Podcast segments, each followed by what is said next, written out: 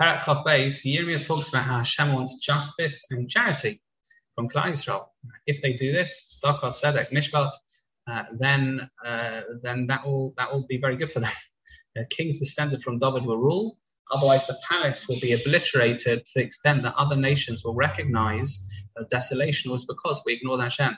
It's interesting. What is this charity? Why is charity so powerful? Tshuva tefillah, tzedakah, ma'avir, nesra, agzera. Tzedakah is one of the things that uh, basically defies or undoes um, this harsh judgment. Now, I understand why tshuva, repentance, you're a different person. Tefillah, you're asking Hashem, but tzedakah, giving money to other people, why is that? Why does that help?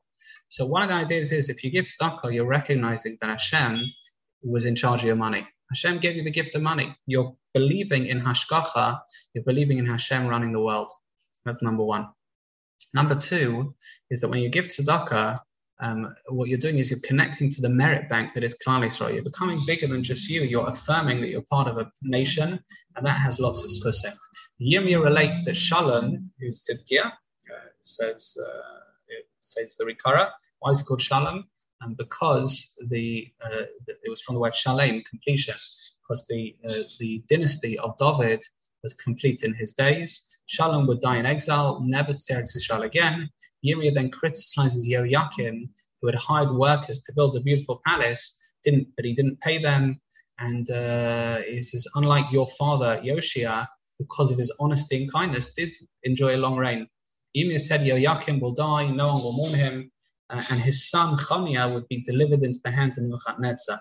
He would become poor. He died, he died childless in a foreign land. Um, and uh, Bnei Israel should cry. They should go to the Beis Hamikdash and cry. And Nebuchadnezzar defeated all of their allies.